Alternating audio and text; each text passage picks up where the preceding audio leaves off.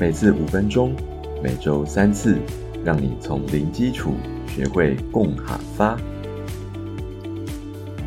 大家好，这集三之四，我们在早餐店来讲东西的价钱。那首先，如果你要问这个东西多少钱的话，客语是讲几斗钱，几斗钱，几斗就是几多钱。好，这个很好理解。然后，所以我们就搭配上我们前几集教的什么东西，然后要加量词哦，哦，因为呃，好一个包子多少钱嘛？那就是保卫 it lap 几多钱？保卫 it lap 几多钱？那对方就会回答你啦，啊，保卫 it lap s u p k e 然后或者是。天年一比，你是 kill，大概听得出来，这边在讲的就是价钱。十，你是就是十和二十。k i l 是客语的几块钱几块钱啊，像台语就有讲几颗能颗的这个扣，因为这个扣呢都是圈起来的东西，所以都是把古代的钱。圆圆的那样的意象，拿来形容钱。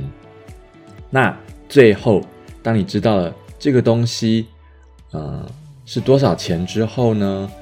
你可能就会感叹说：“啊，好便宜哦，或者是好贵呀。”好，很便宜的话呢，你就讲“该便宜呐，该便宜呐”，或者是北部的“懂便宜啦，懂便宜啦”。便宜当然就是便宜。那如果东西很贵，你就说贵，贵贵呀，贵贵呢，懂贵呢，等等的。好，那我这边就给大家一个例句：汉堡二十块一只，贵便宜啦！哇，汉堡二十块钱一个，二十块哦，好便宜哦。对啊，现在，嗯，连。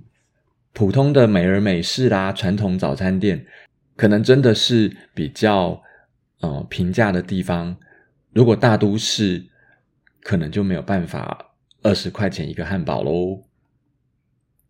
好，那最后呢，再跟大家分享一下关于钱的量词呢。除了讲 k 之外呢，也可以讲 “get n”，“get n”，利用 “get n”。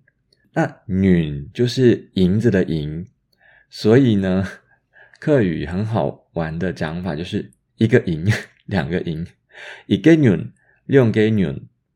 这个“银”呢，我猜也许是呃在讲某个时代是用银币。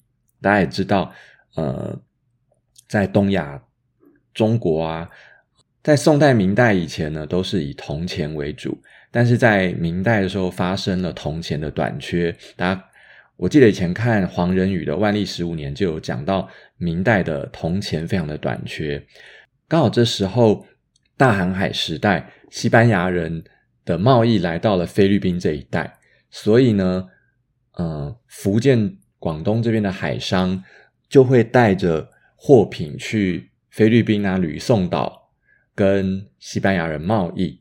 然后西班牙人呢，就会把墨西哥的银矿做成的银币呢，在吕宋岛、马尼拉这些地方，跟来自明帝国的商人做贸易。那白银呢，就因此进入到了明帝国的领土，然后成为了民间实质上很重要的货币。然后慢慢的，银两就变成了重要的通货。那甚至到了啊清末啊，就会出现银币，仿照西方铸造钱币的方式，把银子铸造成了银币。那甚至就会有我们熟知的什么袁大头，那些就是银币。好的，所以呢，这是我的小猜想，就是透过这些对于钱币的称呼，可以看到客家人也好啊，或者是火楼郎，其实大家。在语言当中会留存一些历史的印记，我觉得挺有趣的。好，那今天就跟大家分享到这边，拜拜，囊来了。